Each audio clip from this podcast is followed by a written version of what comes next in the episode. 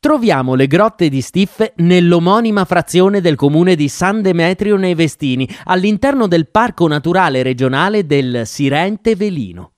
Possiamo raggiungerle percorrendo la strada provinciale 91. Le grotte di Stiffe sono un complesso di cavità di natura carsica, originate da una risorgiva, un fiume sotterraneo che torna alla luce. L'acqua proveniente dall'altopiano delle rocche ha generato straordinarie concrezioni, insolite stalattiti e stalagmiti, tra le quali balenano fantastici giochi di luce. Le grotte di Stiffe si sviluppano per oltre un chilometro, ma non sono state ancora completamente esplorate. Nelle gallerie il corso d'acqua si nasconde e torna ad affiorare più volte, fino a esibirsi in tutta la sua potenza, precipitando con una fragorosa cascata in una grande sala sotterranea.